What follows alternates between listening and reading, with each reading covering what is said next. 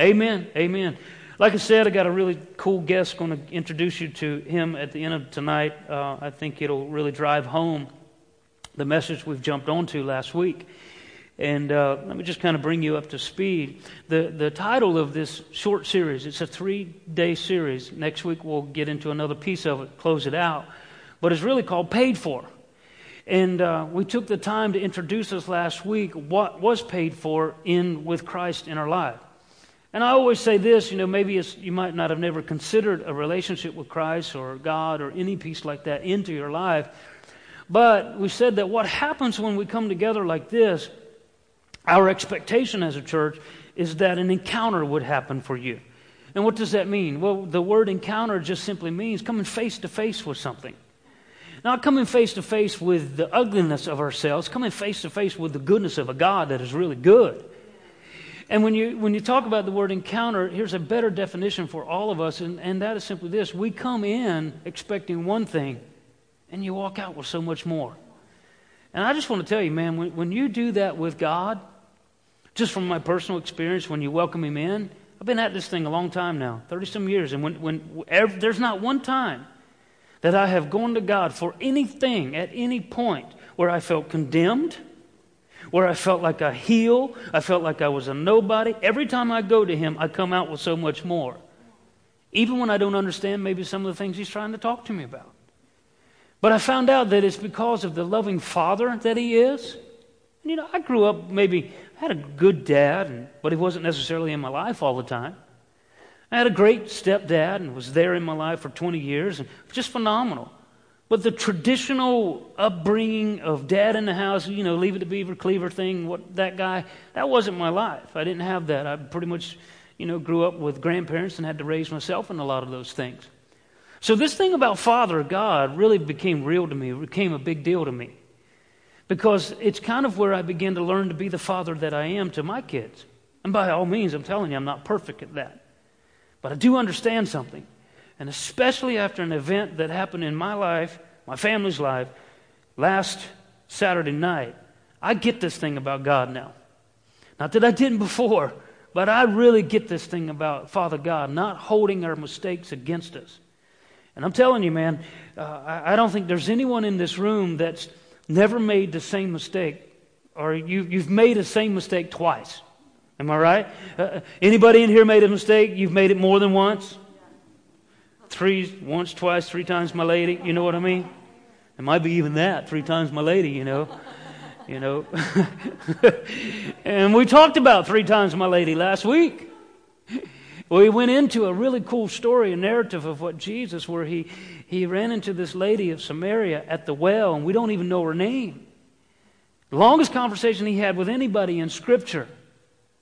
And we don't know her name, and that tells me that it could be a story for me. And in that account of that story, he read her mail like it was nothing. Man, he was. He told her, uh, you know, he asked her the question, "Go see your husband," or "Where's your husband?" And she says, "I don't have one." And he says, "I know you don't. You've got five, and the one you're with now, you had five, and the one you're with now is not even your husband or who you're not even married to." And what he was telling her was, "Look." And I love that story because what's so powerful about it, it shows me that I can make multiple mistakes. And Jesus still loves me where I am. And my relationship with Him doesn't change. If anything, it gets stronger because He reaches out to me all the more. So here's a question I threw at you last week. Let's just get back up to speed here. And if you've got a Bible, if you've got scriptures with you, we'll have them up here. If you don't, you can go to John chapter 11. We'll start there in just a few minutes. But here's the question I threw out at you. I want you to think about it again. If there was a way that you could pay for every mistake you have ever made and reverse the consequences. Come on now. and turn out for good instead of bad. Of those mistakes, would you do it? In other words, I said it this way if someone came to you and offered you an unlimited sum of money, free, no strings attached, to pay off what seems like an insurmountable mound of heartache, and redeem you in such a way that the heartache never happened, I ask you, would you take it? would you accept it? And absolutely, we said that we would. But then I threw this out at you, and I said, you know what? The greater consequences of our choices that we make and the mistakes that we make are not necessarily what goes on out here, it's what goes on in here. And a lot of times, those mistakes that we've made, and the reason I'm saying this is because I'm going to teach on this next week. This is going to be the closure next week. Sometimes the mistakes that we made, you're, maybe you're the recipient of someone's mistakes. So when I start sharing and sealing the deal on, you know, you're, you're, redeemed from that and the price is paid and you'll see some more and a great another, we're going to go into another story tonight, another smaller narrative of something very similar to last week where Jesus has an encounter with another woman that we don't even have her name. But in that encounter, you see him do three very powerful things with her. And when I start going down that road, if you're sitting out there and you're bitter and you're you're bound and, and you know you're, you're like you just when you lay your head down at night to bed and and it's everything you can do just to be laying next to the one you're laying next to because you just want to it's amazing that they even wake up every morning because you want to do something. I mean it could be that deep. Well i told you last week that you're not qualified enough in yourself. You can do things with things out here. All right, we can have, like the woman last week, have multiple relationships and divorces and things. It's just the world we live in. You can have a paper that says that that never really happened. But it did happen, and where the torment of that and the fear of that and the failure thought of that, that happens in here.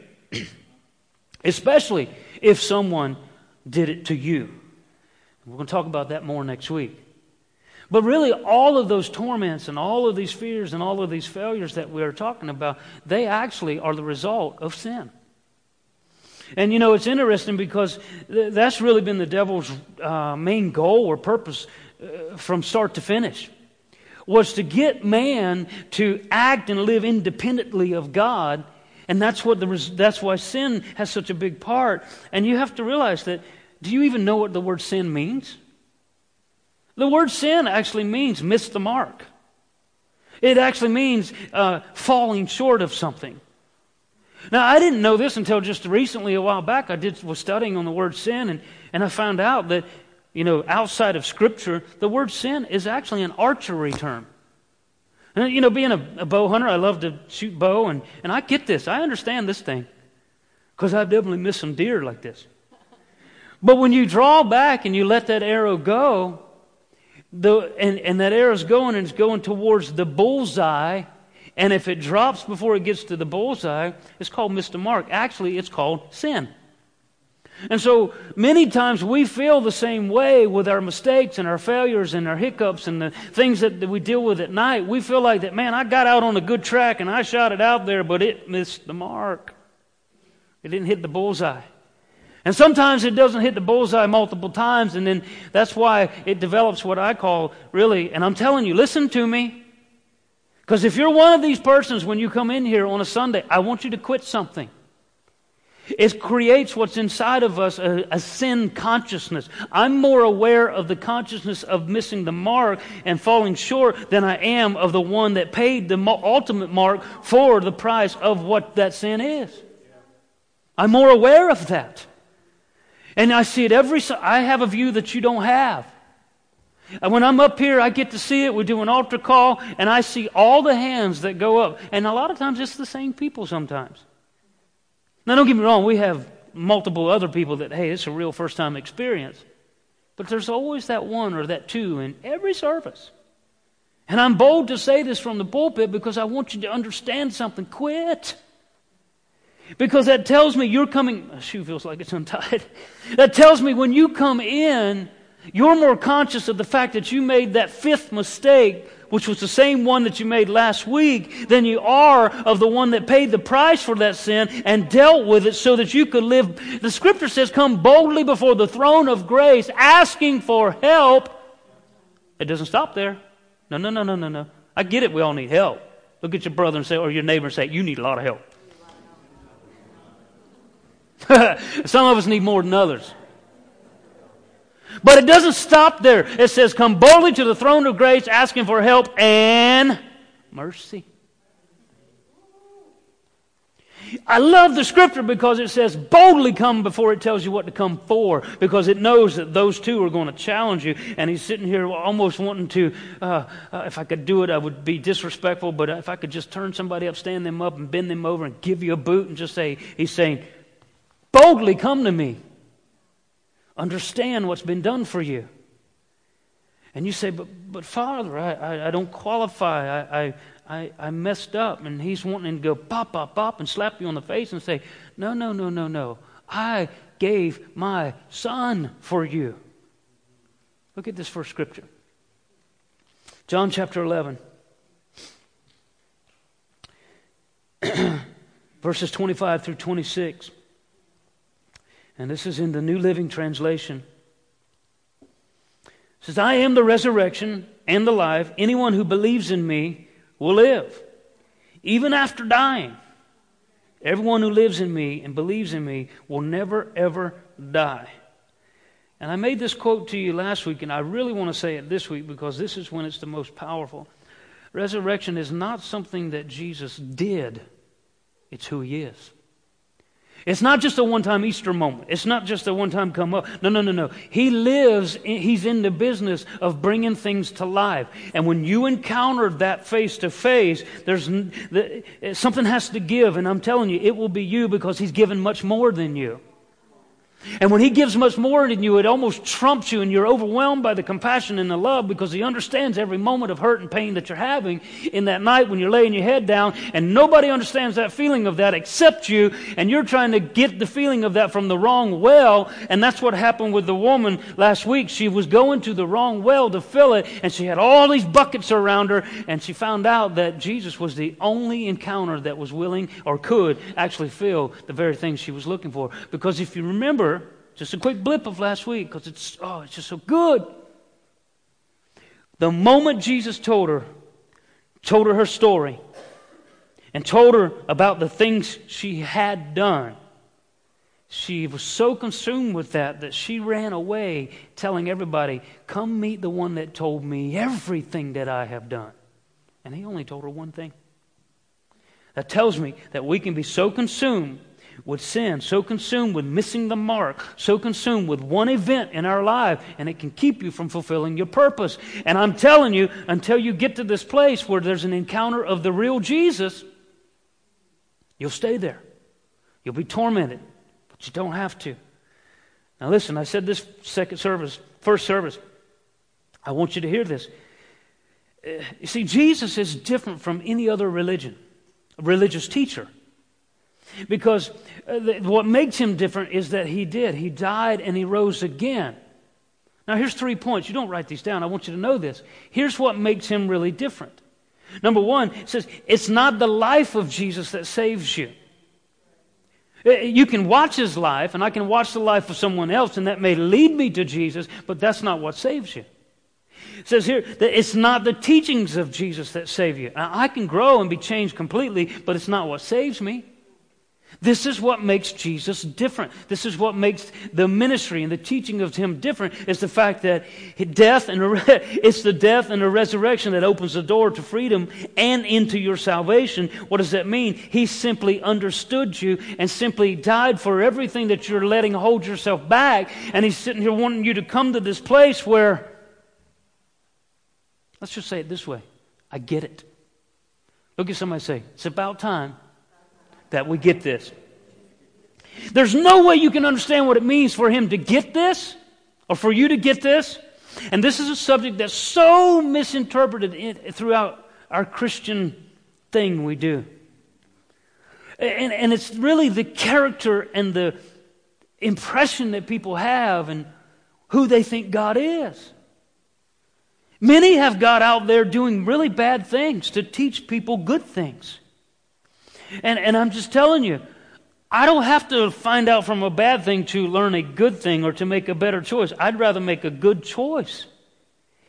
And many people have got God out there being very judgmental and, and, and all the bad that's going on in the world. That's God's judgment. No, He judged sin a long time ago. He's not in the business of judging anymore. And, and what happens is when you preach judgment, you preach condemnation, and that's not God either. So the only way that I can embrace this place of freedom that I want to take you in, where there was a payment that was made that completely nullified the outcomes of your circumstances and the consequences of the choice that you made. And there will be,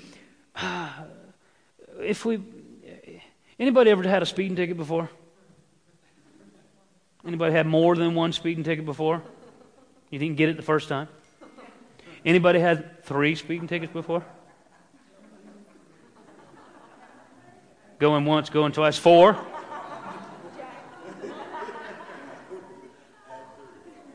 It's about time to get it.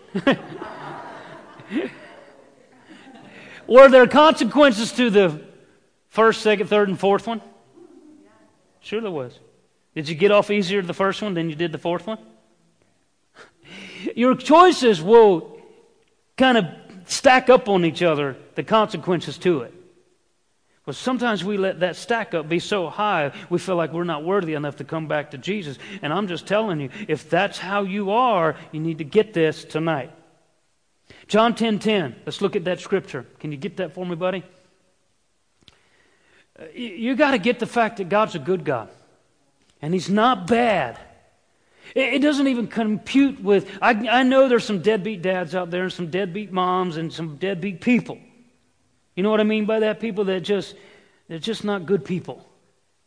But the, many times the only difference in those good people and you and me is really this encounter with Jesus. You weren't so good yourself when you started off, probably. And the only difference that made it was made in your life was this one thing here. You found out that he was a good God.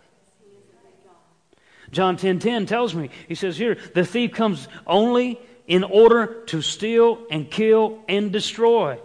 I came that they would have life. Excuse me, I another translation. I came that they may have and enjoy life. Look at somebody and say, about time to get happy. and have it in abundance to the full until it overflows. Now you got to understand the word abundance is an expression of his character and who he is. And when you look at the definition of that, one definition of that is generous. For all you tight people, it's time to get notice of who God is. He's generous.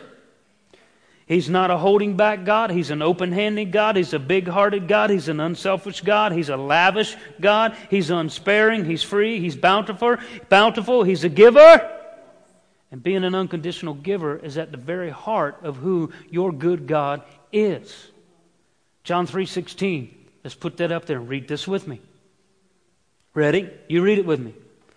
For God so loved the world so much that he gave his one and only son so that everyone who believes in him will not perish but have eternal life. He gave the most important thing to him for the most important thing to him, and that was you.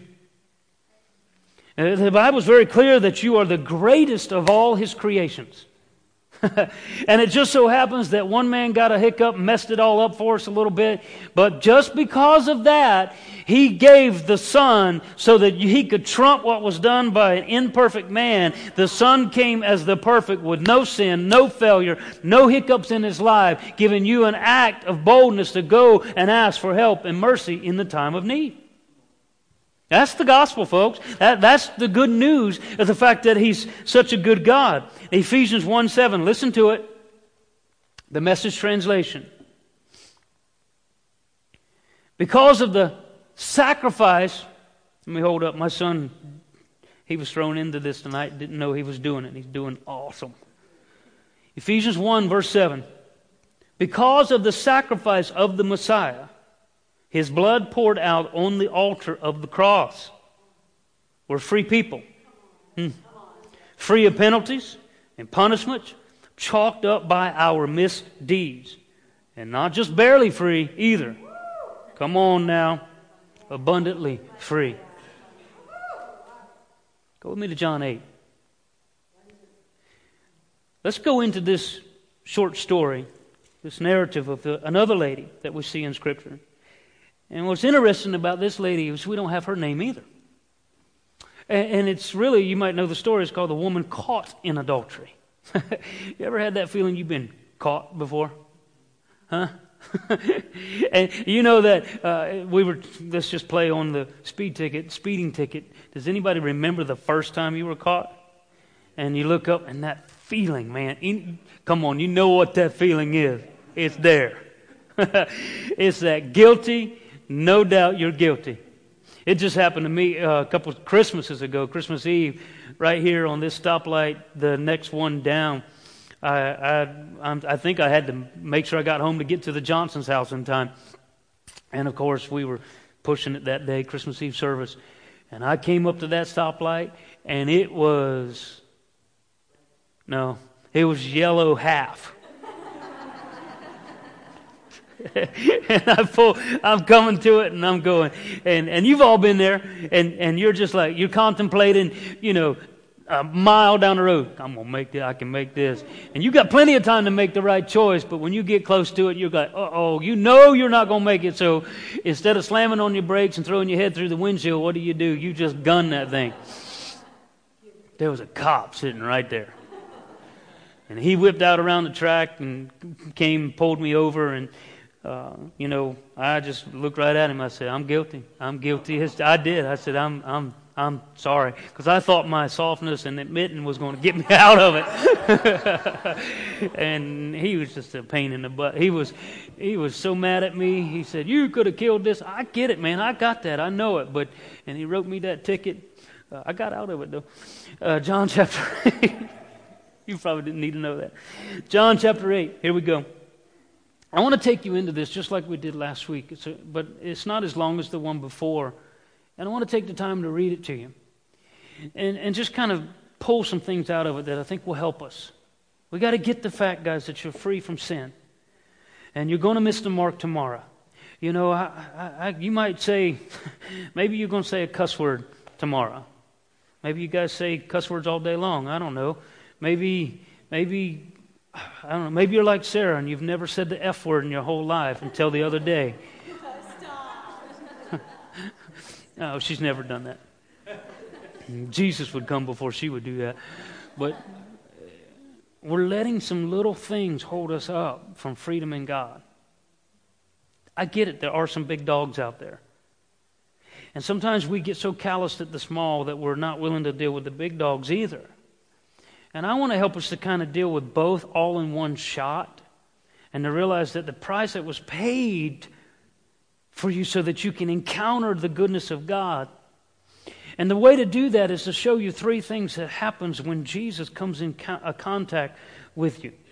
There's, there's really kind of a three step thing that will happen. And if you accept it, you walk away free. Look at this story. Jesus went across the mount to Mount Olives. But he was soon back in the temple again, kind of like being in a church service. It says swarms of people came to him and he sat down and he taught them. And he'd been doing a lot of good stuff. I mean, you know, healings and things and kind of brought people in. And it says the religion scholars and Pharisees led in a woman who had been caught in the act of adultery. Again, we don't know her name. And I believe that means so we can relate to all of us. Says they stood her in plain sight of everyone and said, Teacher, this woman was caught red handed in the act of adultery. Now, just in case you don't know what adultery is, adultery is, you know, basically having an affair when you're married. Either way, guy or girl. I mean, I know we're all adults in here, but let's just tell it what it is. And that's what this woman had been caught.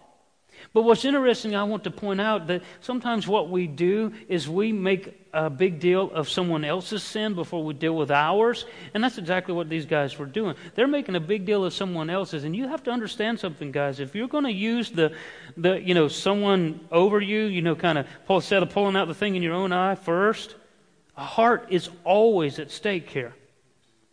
And here's this woman, man, she's, she's caught. She's right there in the middle of it. And look what happens. They stood her in plain sight of everyone and said, Teacher, this woman was caught red handed in the act of adultery. Now, Moses in the law gives orders to stone such persons. What do you say, Jesus? And they were trying to trap him into saying something incriminating so they could bring charges against him. So their motive wasn't really the heart of this woman. They could care less. They were really trying to catch Jesus in the act. But you can't do that to Jesus. He's pretty smart. And they kept him at it, kept at him, badgering him, and he straightened up and he said, the sinless one among you. I, I skipped a verse, it's important. I want you to see it. They were trying to trap him into saying something incriminating, and Jesus bent down and wrote with his finger in the dirt. Now, we don't know what he said, we don't know what he was writing. And you can fill in the blanks all you want and try to come up with some kind of story, but there's not really a story there. Uh, I like to think that maybe he was writing the sins of those folks down in the ground. But I think it's because he was really rooting to make a point. He's like, You have no clue. Sometimes you have no clue the expense of the heart of the person that you are willing to expose. And, and let me just tell you something. It is not in the nature of my Father, my Lord, my Savior, to expose people in front of people. I, have never seen him do it in a way. I had to do it one time in a church service, following after a scripture reference. This kid just kept going off. And I'm telling you, I will never do it again. It, there was no fruit coming from it. We were in the wrong as a church. And sometimes I think what we do is we are using a Christian thing to make us look better. And I'm just telling you, that is not who Jesus is. He's never out to condemn someone in such a way that exposes them. He just has never done that to me. Look at the rest of this. he goes this, he says, They kept at him, badgering him, and he straightened up and he said, The sinless one among you, go first, throw the stone. Bending down again, he wrote some more in the dirt. Hearing that, they walked away one after another, beginning with the oldest. And I like to say that that's probably because the older ones get the message a lot quicker. Okay, I messed up here, and if I'm not careful, which he wouldn't, but let's just say they probably thought he would start talking, hey, let's just talk about what's going on in your life. He's never going to do that. But it's, it's interesting to note that, you know, young kids kind of take a lot longer to get the message sometimes. And a lot of times, you know, because you don't feel like you've ever done anything wrong and you're always right. I get it, that's the age you are. But at some point, you'll grow and you'll get older and you'll realize that the things that older people are trying to show you is really to protect you from things that really could be detrimental for long term. Again, they're trying to help you with some consequences that you don't have to go through. And so here, Jesus stood up and he spoke to the woman.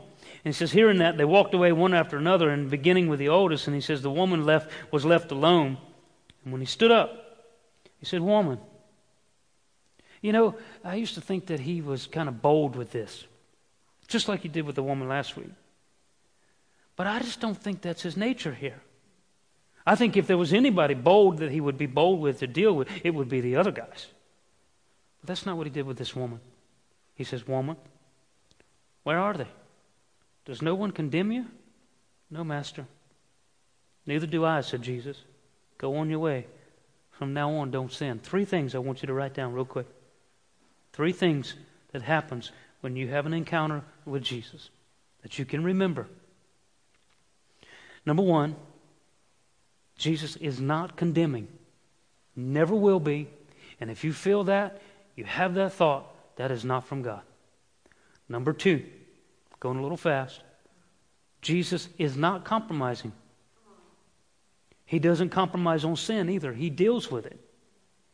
He gives scripture to learn what works of flesh are. A lot of times, what we call sin is really not necessarily sin in of itself. Sin is sin, but there's a work of the flesh. And the work of the flesh is what gives seed to sin. And it's the work of the flesh, which is you are driven by your own evil desires and your own wants that are driven by your old nature, which is of the sin nature. But the Bible says, as a born again son and daughter of God, you have a new nature living in you. So you have a place to make a choice. I love the scripture in Corinthians. We taught on this a while back, and that, uh, listen to me, everything in life of choice is up to you. And I love the scripture because in the Amplified, I think it says, you can do any old thing that you want. No one can make you do anything. Matter of fact, other than the power of the Spirit of God living in you and the power of Jesus and the resurrecting power, the greatest power that you have in your whole life is your will power.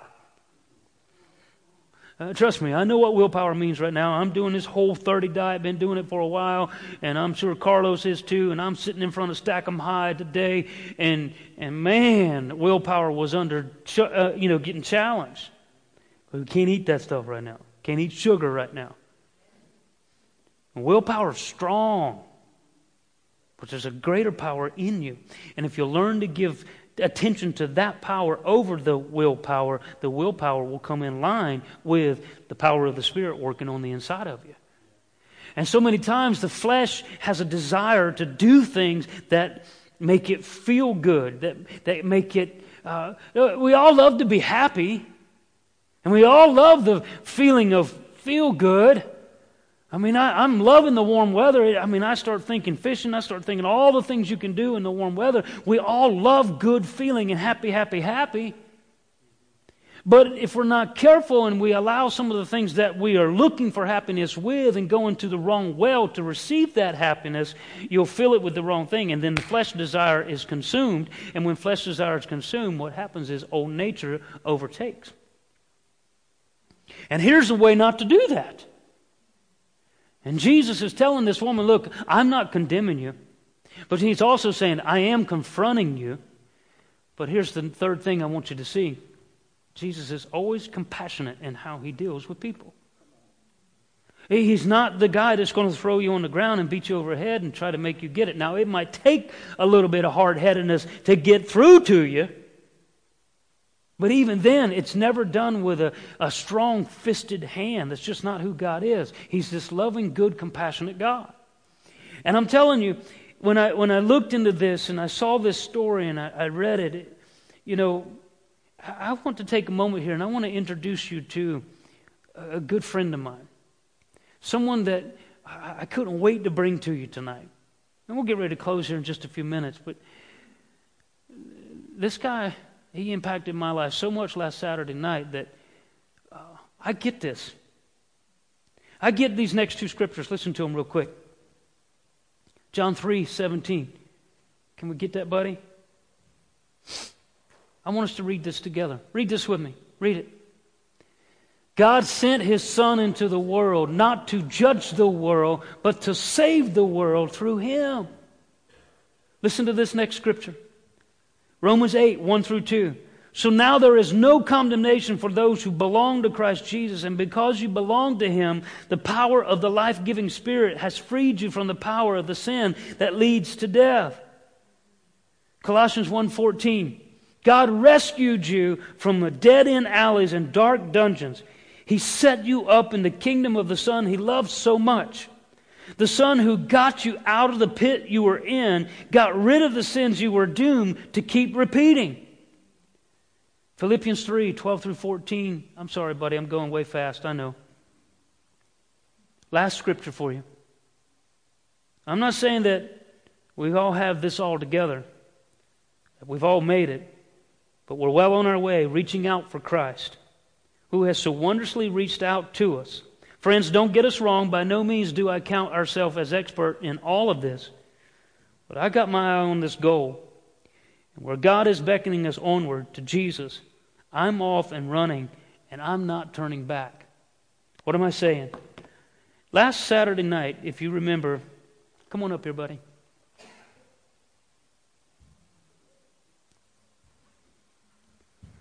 Last Saturday night, we got home from our Easter services.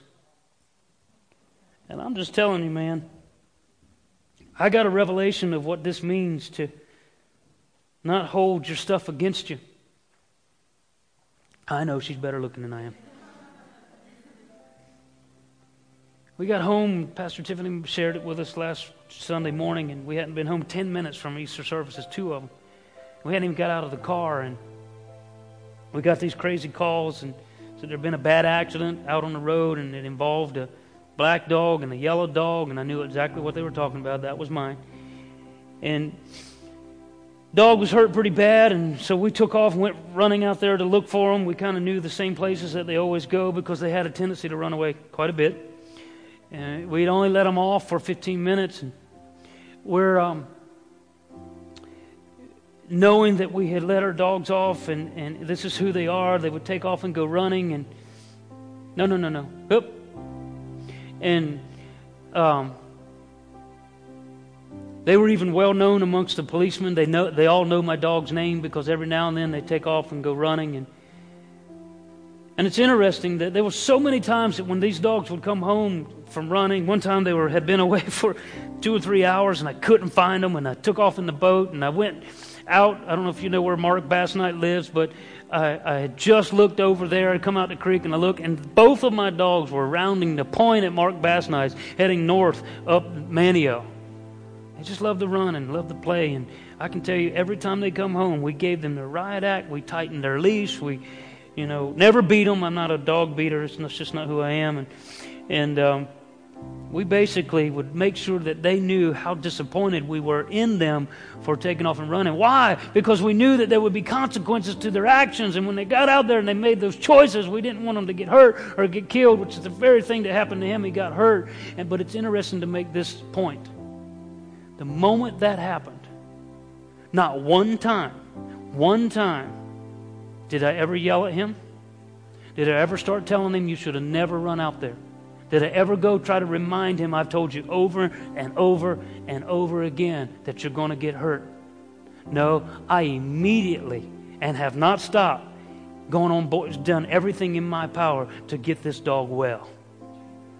And so many times we have such a sin consciousness that, that we're not willing to boldly turn back to God, that we think that that's what's going to happen. The moment you get, and I'm telling you, this is how your Father looks at you. He sees you right now. Maybe you're beat up, maybe you're cut up, you can't see all of his He's got a bunch of staples and stuff. And I mean, he, he was slammed so good that his intestines had been, no broken bones, but it had been pushed out of his stomach between his cavity and his skin. And I mean, it just, it was bad. And I thought for sure either a broken back or hip or something. And none of that. But as soon as we got there, it was interesting. The doctors, the Grossman, Dr. Grossman, and, um, Sarah Beth, it's just been phenomenal, man. I'm just telling you, phenomenal. He's been with them all off and on all week and on medications and Probably costing a boatload of money, but um, get in faith with me on that. But I don't care.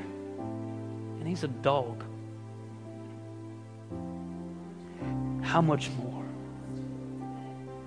You're a daughter, a son of God. Why do we struggle with this truth that you're free from your sins and your mistakes? Oh, he deals with them, confronts them but not in the way of telling you, why'd you do that? And that's how so many times we, that's what we think. No, you know what?